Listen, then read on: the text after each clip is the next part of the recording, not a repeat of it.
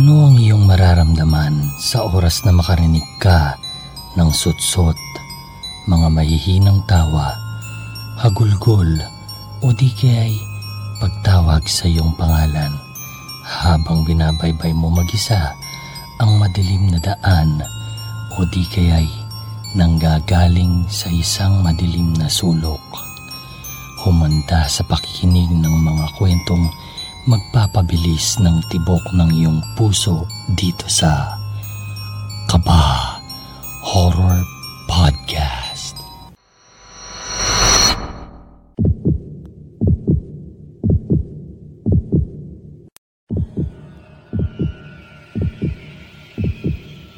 Bata pa lang ako ay napapansin na ng aking ina na may kakaiba sa akin. Kakaibang kakayahan na hindi taglay ng karamihan. Kakayahang hindi ko alam kung ituturing ko nga bang regalo o sumpa. Kakayahang makakita ng hindi nakikita ng iba. Ang makakita ng mga kaluluwa o mga multo. Sa mura kong edad noon ay hindi ko nauunawaan ang kakaibang kakayahang mayroon ako. Nadiskubre ito ng aking ina nung napapansin niyang lagi akong may kinakausap, nilalaro at itinuturo sa kung saan. Isang pagkakataon nung ako'y limang taong gulang pa lamang habang ako'y pinapakain niya sa katahimikan ng aming kusina ay mayroon akong kinakausap at itinuturo sa isang sulok.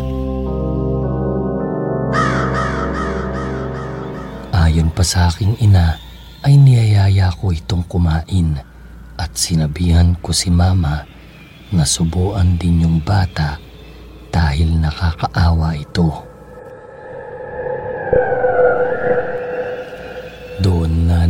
Nakumpirma ng aking ina na tama nga ang kanyang hinala na may kakayahan akong makakita ng hindi nakikita ng iba. Wala namang naging problema sa akin at sa aking pamilya ng mga panahong yaon. Ngunit sa aking paglaki ay daladala ko ang isang kakayahang hindi ko pa rin batid kung isa nga bang regalo o sumpa.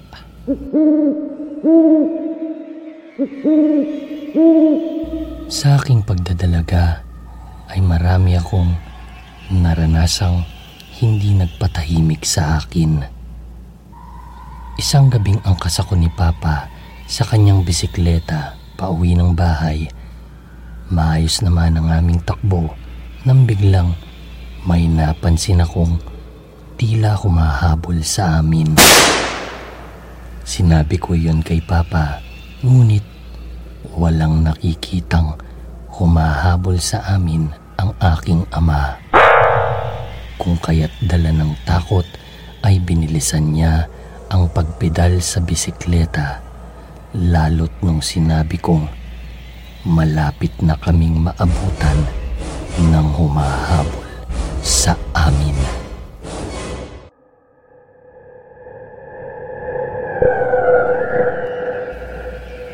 Dumating sa panahong lumipat na kami ng aming tirahan sa ibang probinsya kasama ang aking ama at mga kapatid.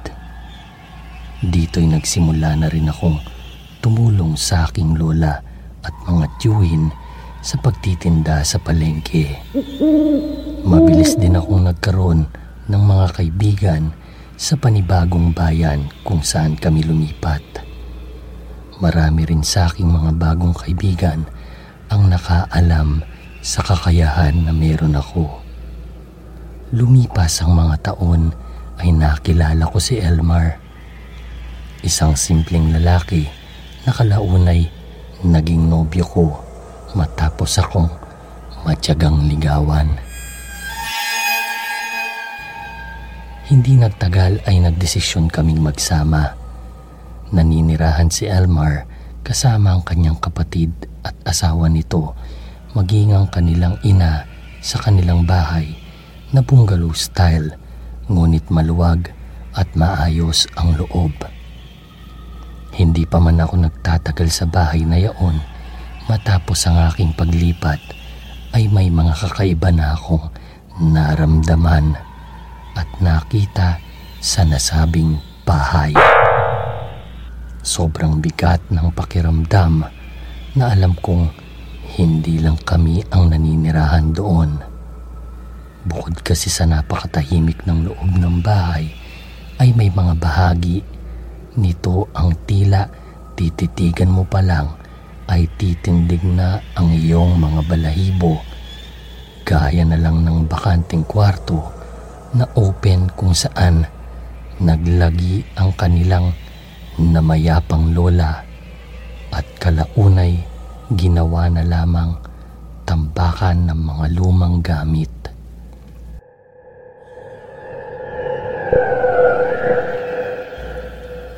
Sa unang mga araw ko sa bahay ay may mga nakita akong sumubok sa tapang na meron ako. Gaya ng batang sumisilip sa bintana, nagtatatakbo sa kusina, mga mahihinang tawag sa aking pangalan at mga pagsutsot.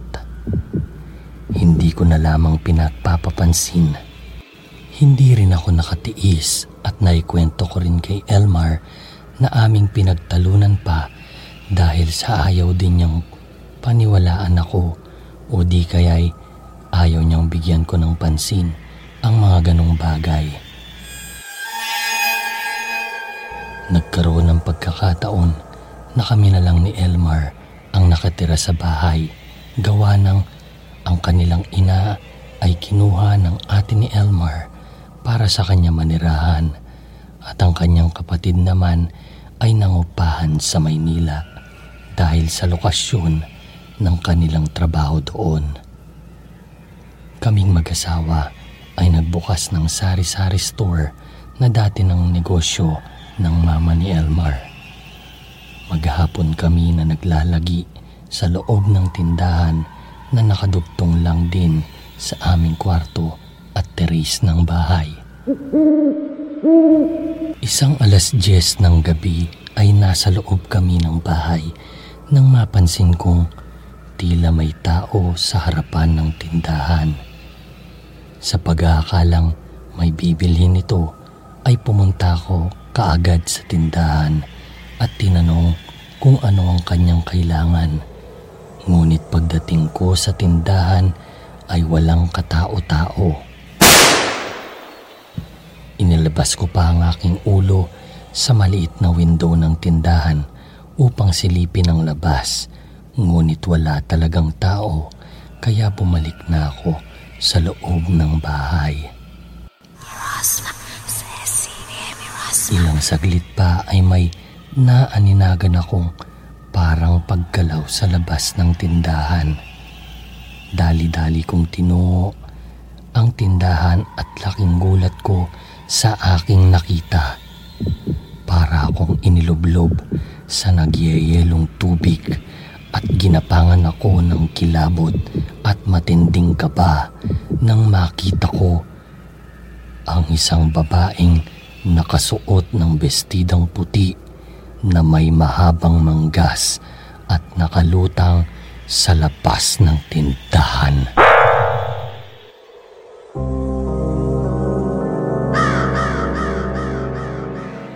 Kalmadong pumasok ako muli sa loob ng bahay at sinabihan si Elmar na magsara na kami. Nagtataka siya dahil maaga pa raw dahil karaniwang alas 12 na kami nagsasara ng tindahan. Takang-taka man ay sumunod na lang siya sa akin at nagsara na nga kami.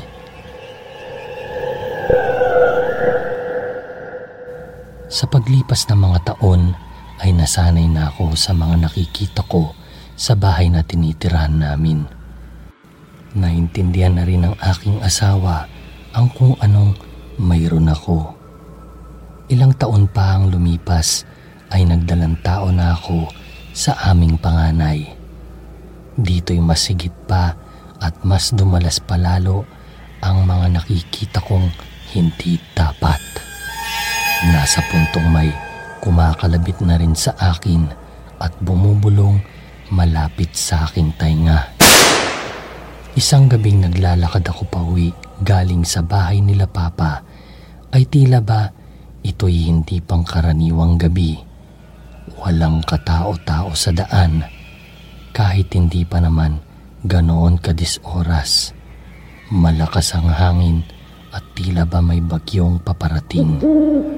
Sa di kalayuan ay may isang matandang babae na naglalakad din pasalubong sa direksyon ko. Nakaitim ito at nakatalukbong ng belong itim.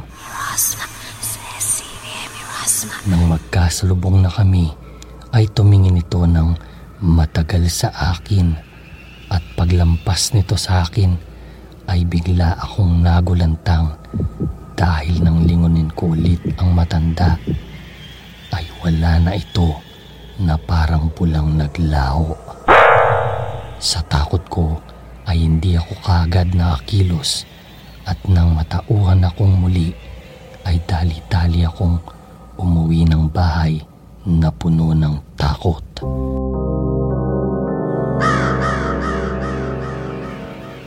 Dumating ang araw ay sa wakas isisilang ko na ang aking panganay na siyam na buwan kong dinala sa aking sinapupunan.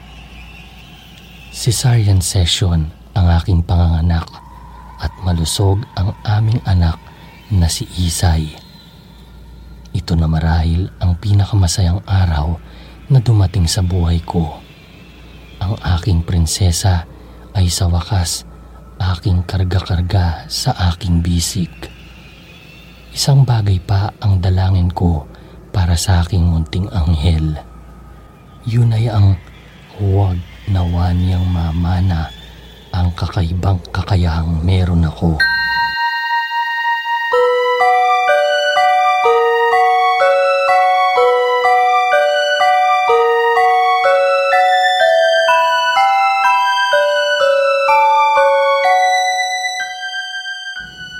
Napakaligaya naming mag-asawa sa blessing na ito na dumating sa amin. Binuhos ko ang panahon at pag-aruga ko sa aking anak habang si Elmar ay naging abala na rin sa trabaho dahil natanggap siya sa isang hotel at nabiyayaan ng magandang posisyon. Patuloy pa rin ang mga nagpapakita at nagpaparamdam sa akin Ngunit naging normal na lang ito sa akin at hindi ko na pinapansin.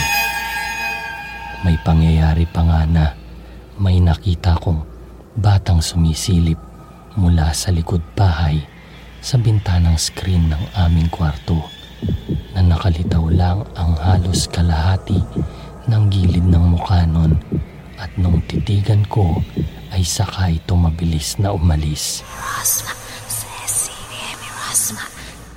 Ilang buwan ang nakalipas at medyo lumalaki na ang aming anak. Natutuwa kaming mag-asawa sa pagpapalaki namin sa kanya. Subalit napansin naming dalawa na may isang bagay na hindi namin nais para sa aming anak. Buong pagkabahala ang aming naramdamang mag-asawa dahil namana ni Isay ang kakaibang kakayahan na meron ako.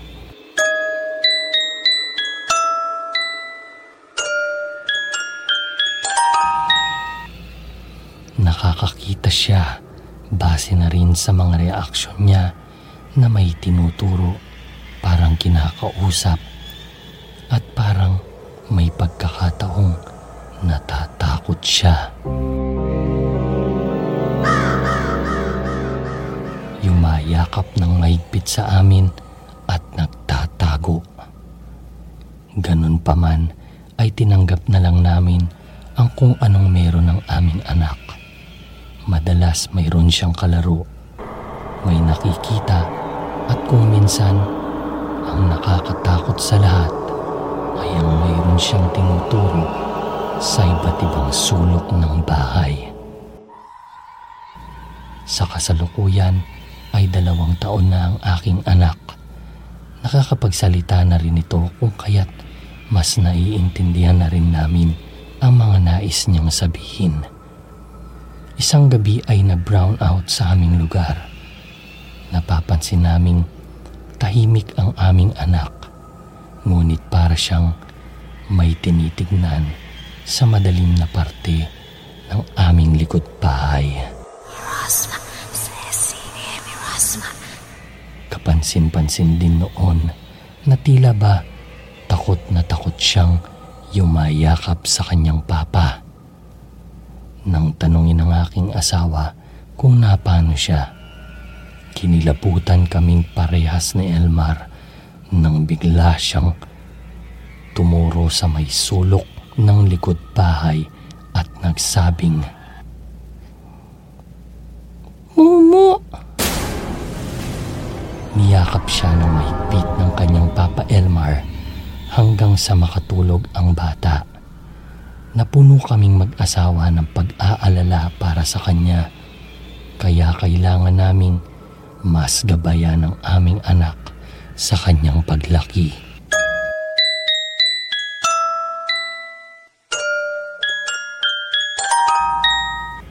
Sa ngayon ay isang masiyahin at makulit na bata si Isay. Masaya namin siyang inaalagaan ng aking mister. Abala na rin ako sa aking work at home online career. Ngunit madalas pa rin na sa kabila ng kakulitan at pagiging masiyahin ng aking anak ay bigla-bigla na lang siyang magtuturo sa isang sulok at magsasabi ng Momo,